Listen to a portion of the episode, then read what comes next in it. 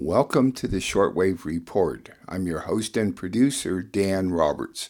The Shortwave Report is a 30 minute review of news and opinion heard on the shortwave radio and the internet in Northern California. Listening to international broadcast at home is quite easy. You just need a shortwave radio and a schedule of English language broadcast, or it's simpler to use a computer or smartphone with an internet connection. To help you with this, I'll announce times, frequencies, and website addresses at the conclusion of each series of stories.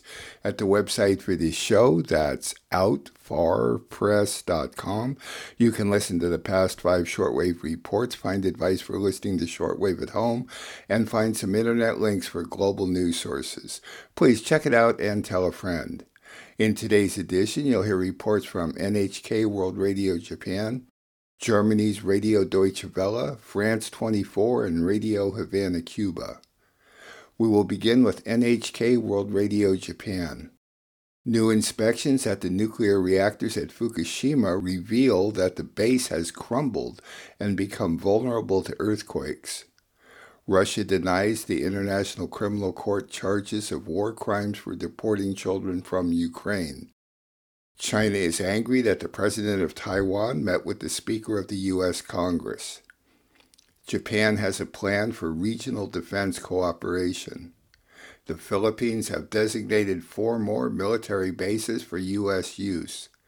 The leaders of France and China agreed that Russia and Ukraine should resume peace talks and that no one should use nuclear weapons. NHK Japan. Video footage recorded by an underwater robot shows major damage to the base of a nuclear reactor at the crippled plant in Fukushima. That's raising concerns about its ability to withstand future earthquakes. The number one reactor and two others at the Fukushima Daiichi plant melted down following the March 2011 earthquake and tsunami. Tokyo Electric Power Company, or TEPCO, released a video clip on Tuesday showing the inside of a structure supporting the reactor called the pedestal. The video was recorded late last March by an underwater robot uh, sent into the reactor containment vessel that submerged in water to cool its fuel. What appears to be nuclear debris, a mixture of molten nuclear fuel and other materials, can be seen at the bottom of the pedestal. TEPCO says the accumulation appears to be 40 to 50 centimeters high. The wall of the cylindrically shaped pedestal has damage extending more than halfway around its circumference. TEPCO says a section of the concrete wall one meter from the bottom has crumbled, exposing the reinforcing steel bars. The firm has previously said even if portions of the pedestal were damaged, the ability of the plant to withstand earthquakes would not be compromised. But TEPCO now says the latest video shows the damage may be more serious. It plans to further analyze the video to reassess future scenarios. A Russian official in charge of children's rights has denied allegations of committing war crimes. The International Criminal Court implicated her and Russia's president in the unlawful deportation of kids from Ukraine. The ICC issued arrest warrants for Maria Lvova-Belova and Vladimir Putin last month. They're accused of organizing the forced transfer of children from occupied Ukraine into Russia. Moscow insists they were moved for their protection and the consent of parents was sought when possible. Russian leaders have called the allegations a conspiracy theory. Дайте факты. Give us evidence, and we will look into it. So far, these claims look like a farce with nothing to back them up. They're incomprehensible. The Kremlin also says it does not recognize the ICC's jurisdiction and has rejected the arrest warrants for Putin and Lvova Belova. China has reacted sharply to talks between Taiwan's president and U.S. House Speaker Kevin McCarthy. The hotly anticipated meeting came as Tsai Ing-wen was on a stopover in California on her way back home. Beijing says it's a threat to peace in the Taiwan Strait. The US and Taiwan are colluding, using this transit to condone Taiwanese separatist activities, carry out official talks, and strengthen ties. The foreign ministry spokesperson called it a serious violation of the One China principle. She said her country will take strong measures to defend its sovereignty. Tsai met with McCarthy near Los Angeles on Wednesday after visiting two Central American nations. She told him Taiwan's democracy was facing serious challenges from Beijing. McCarthy is the most senior lawmaker to meet with a Taiwanese leader on U.S. soil. He promised to accelerate arms deals just before a top U.S. delegation landed in Taipei on Thursday. Being here, I think, sends a signal to the Chinese Communist Party that the United States supports Taiwan uh, and that we're going to harden Taiwan, uh, and we want them to think twice about invading Taiwan. The committee chair says they want to find out if there's enough deterrence to stop any aggression from Beijing. Japan's government has set up a new plan for regional defense cooperation. It's aimed at giving partner nations the means to protect themselves in a complex security environment. The government's top spokesperson announced the launch of the official security assistance framework on Wednesday. Its guidelines say Japan is situated in its most severe security climate since the end of World War II. Japan says it'll provide assistance through financial grants, but not if the funding would contribute to any international conflicts. The first batch of aid is expected to go to the Philippines, Malaysia, Bangladesh, and Fiji. They'll use it for radar and satellite communication systems to monitor territorial waters and airspace. A draft of the new charter for the Official Development Assistance Program, or ODA, calls on Japan to actively propose giving aid. The current system relies on other countries making a request. That includes providing equipment and facilities as well as fostering human resource development. The draft also highlights Japan will fully consider a recipient country's ability to repay any loans. That's in contrast to China's Belt and Road Initiative, which often puts poorer nations under mountains of debt they cannot pay off. Japan says the revisions will be completed by June.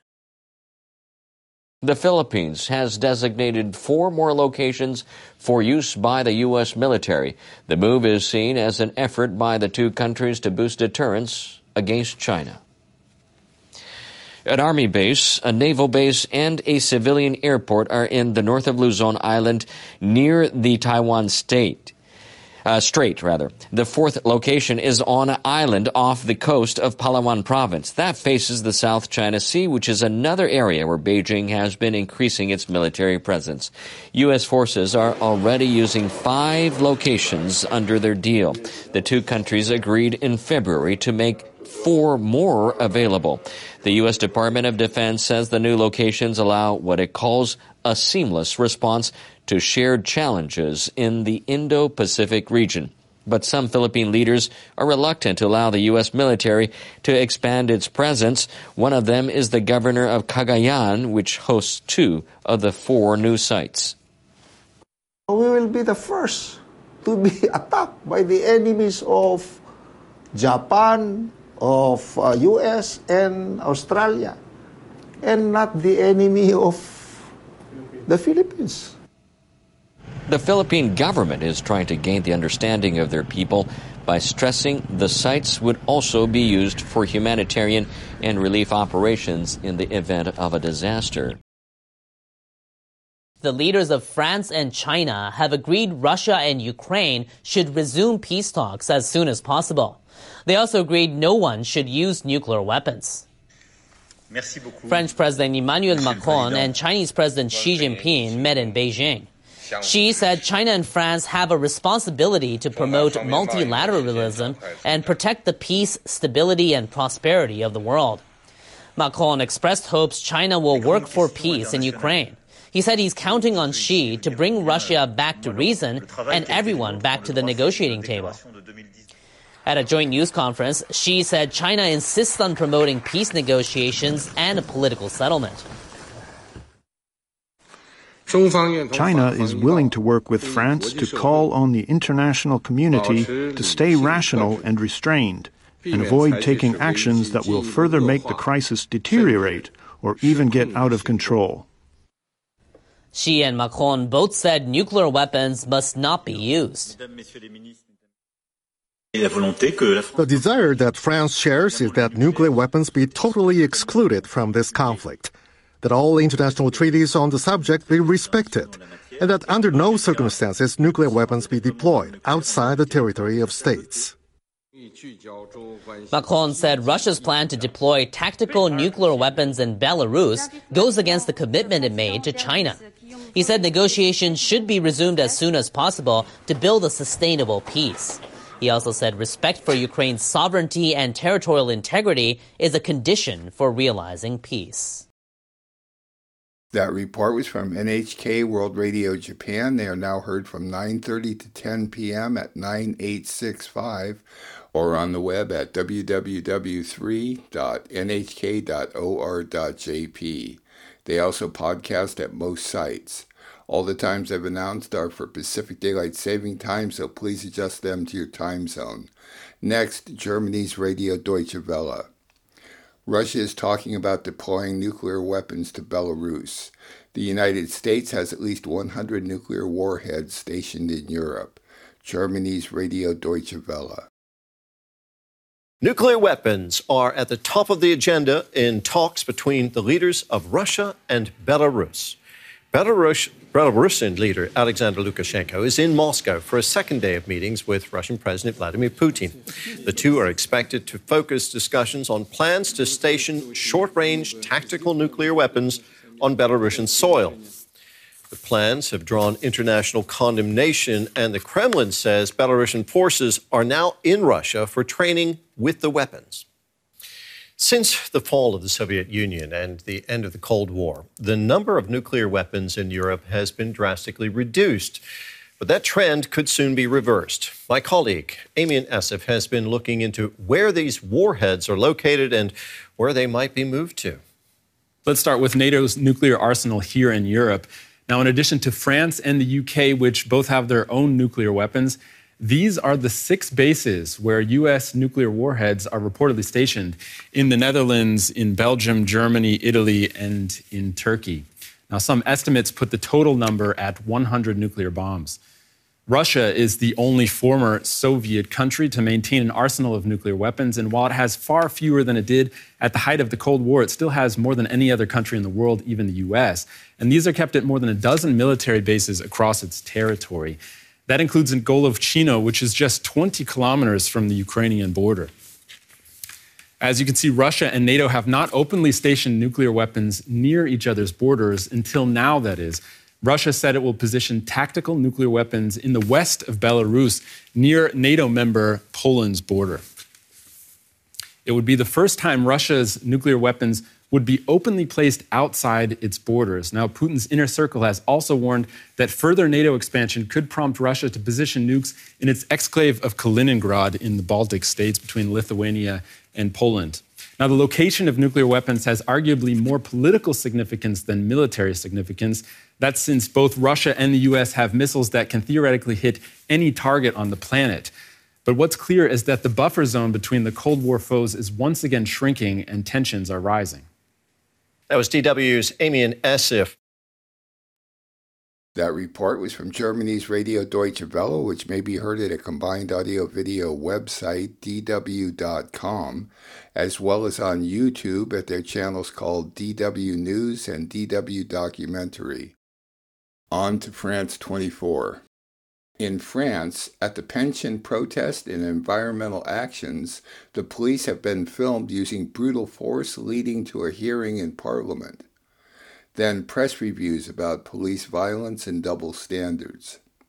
The French President Macron and European Commission President von der Leyen visited China with multiple agendas, including peace in Ukraine and increasing trade. France 24. The world has watched the violence unfold in France in recent weeks. During the protests against the pension reform and the crackdown on demonstrations against new water reservoirs in the west of the country, police have been filmed using force. Interior Minister Gerald Darmanin is being grilled in Parliament this Wednesday on whether this force has been unacceptably violent.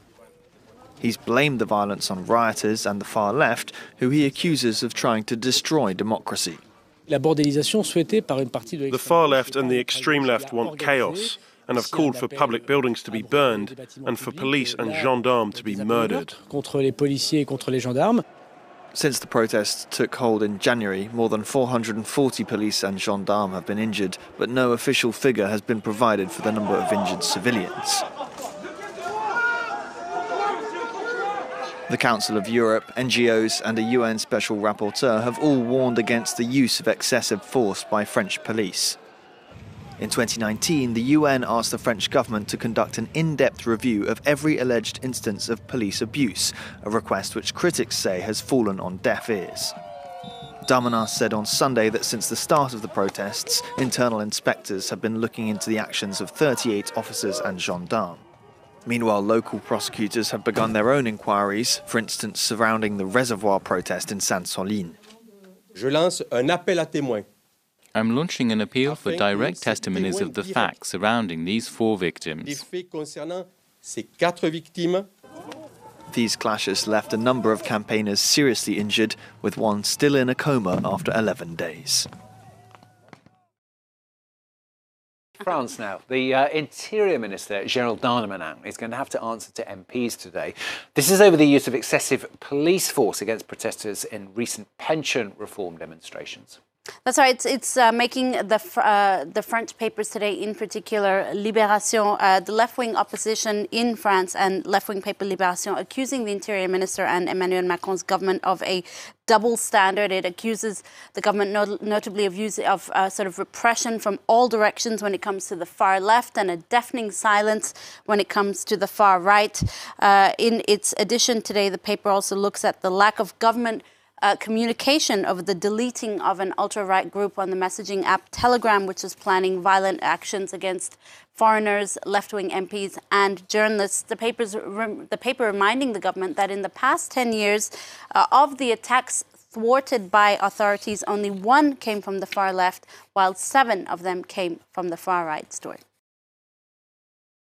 Our China correspondent Yena Lee is covering this state visit for us. She joins us live from Beijing. And Yenna, clearly then Ukraine a key issue today. What did you make of those comments uh, by Macron and Xi? Well, as expected, Emmanuel Macron, being the guest in the room, was the one who was really trying to uh, appeal to his Chinese uh, counterpart, talking about France and China's uh, many cultural and historic ties, and saying, despite their differences when it comes to political systems and when it comes to human rights, with a little bit of mutual respect, uh, discussions can bring about uh, concrete results. That's what Emmanuel Macron was trying to say throughout his uh, speech. He thanked President Xi twice for giving him so much face to face time during this state visit. Now, the war in Ukraine is clearly a priority for President Emmanuel Macron. If he comes out of this with nothing, it will be a bit of an embarrassment, much like when he tried to reach out to President uh, Putin. Now, while he was sitting alongside President Xi, Macron zoomed in on some of China's own narratives to try and find a common ground. For example, he said, you know, because Beijing often boasts about being a major UN power, Macron said, as permanent members of the UN Security Council, we cannot accept the violation of the territorial integrity and the sovereignty of a country with internationally uh, recognized borders. Now, for now, on the Chinese side, not much new has come out of the mouth of President Xi Jinping. We heard the very the usual things he usually says: the nuclear war must not be fought. We are for peace talks, etc. He did uh, condemn the attacks on civilians and civilian infrastructure without actually uh, accusing Russia of being behind those. Overall, not much budging there from uh, Beijing's side. In fact, the official government handout that was released after the two men's private uh, sit down earlier on this Thursday they didn't even explicitly mention the word Ukraine. Diplomacy, though, is of course a, a long term game sometimes. So the results of Emmanuel Macron's time spent with the President Xi might have to be uh, measured in the days, if not the weeks or months to come. And Yena, Macron's not the only Western leader in Beijing right now. Ursula von der Leyen, the European Commission president, is there as well. In fact, all three leaders are having a trilateral meeting at the moment. Just give us a sense as to what's likely to come out of that. Well, Emmanuel Macron actually invited along Ursula von der Leyen with him to his own uh, state visit to, to, have, you know, the economic might of the EU behind him, and also have this united front, a united approach, European approach when it comes to dealing with China. Uh, before the trip, actually, Elysee Palace sources told us, you know, five six years ago, European nations weren't so united on this. Now we stand together. We have a coherent policy when it comes to China, but so far we haven't seen much of a, a united front. It's all been a bit of a, a fail for them EU leaders have been exhibiting a rather different attitude to that of uh, President Emmanuel Macron, notably with Ursula von der Leyen's own speech before uh, she left for uh, China. That said, tone and attitude aside, the overarching approach coming from Paris and Brussels is, is rather similar. It's all about diversifying their economic partners away from China and also acknowledge that uh, China has become a very important uh, strategic rival. Now, it might be Emmanuel Macron that's the one sending mixed messages and mixed signals here because he has brought along with him a delegation of more than 50 business leaders. And just moments ago, his ministers and representatives of these businesses signed 20 new deals with their Chinese counterparts. Yena Lee, live in Beijing. Those reports and press review were from France 24. France 24 may be easily found at their website, france24.com, as well as a YouTube channel called France 24 English. My health concerns have continued. I am recovering from spinal surgery three weeks ago, and I truly appreciate your well wishes. Hopefully, my energy will increase soon. Bear with me, please. If you have questions or comments about the Shortwave Report or could assist me by supporting this listener funded program, I may be reached through the website and PayPal or by writing to Dan Roberts at P.O. Box 1162, Willits, California 95490. Please help me continue producing this weekly show, which I freely distribute to radio stations and the internet.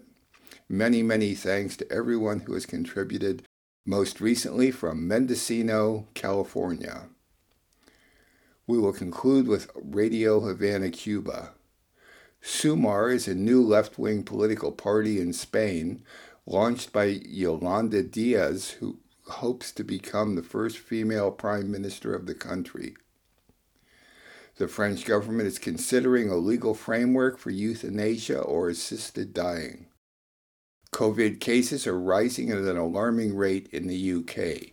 Radio Havana, Cuba. A new political party has been launched in Spain, composed of more than a dozen left leaning groups and led by a lifelong communist who aims to become the country's first female prime minister. Yolanda Diaz, the Deputy Prime Minister and Minister of Labour, has drastically changed Spain's political landscape with the formation of the Sumar or Unite Party. Diaz has succeeded in bringing together various political groups as well as two government ministers and prominent individuals such as mayors of Barcelona and Valencia.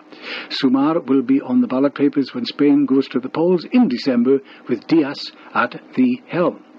Diaz told a rapturous crowd of 5,000 who turned out in Madrid for the launch, quote, I want to be Spain's first female president because women's time has come, and women want to be the ones who make history.